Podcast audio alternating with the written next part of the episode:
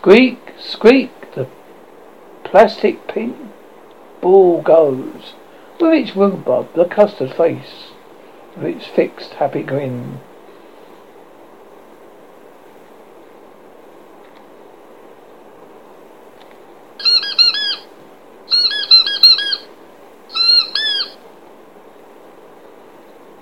Squeak, squeak, bloody getting annoying now, squeak.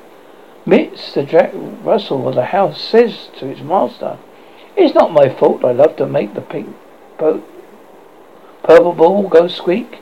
And did you not buy it for me to play with it today? The master looks into the, the deep brown eyes. He begins to smile and say, Go on and squeak, squeak, squeak. As soon it'll run out of puff and I'll get some peace and quiet at last. Squeak, squeak no more, as it is now broke.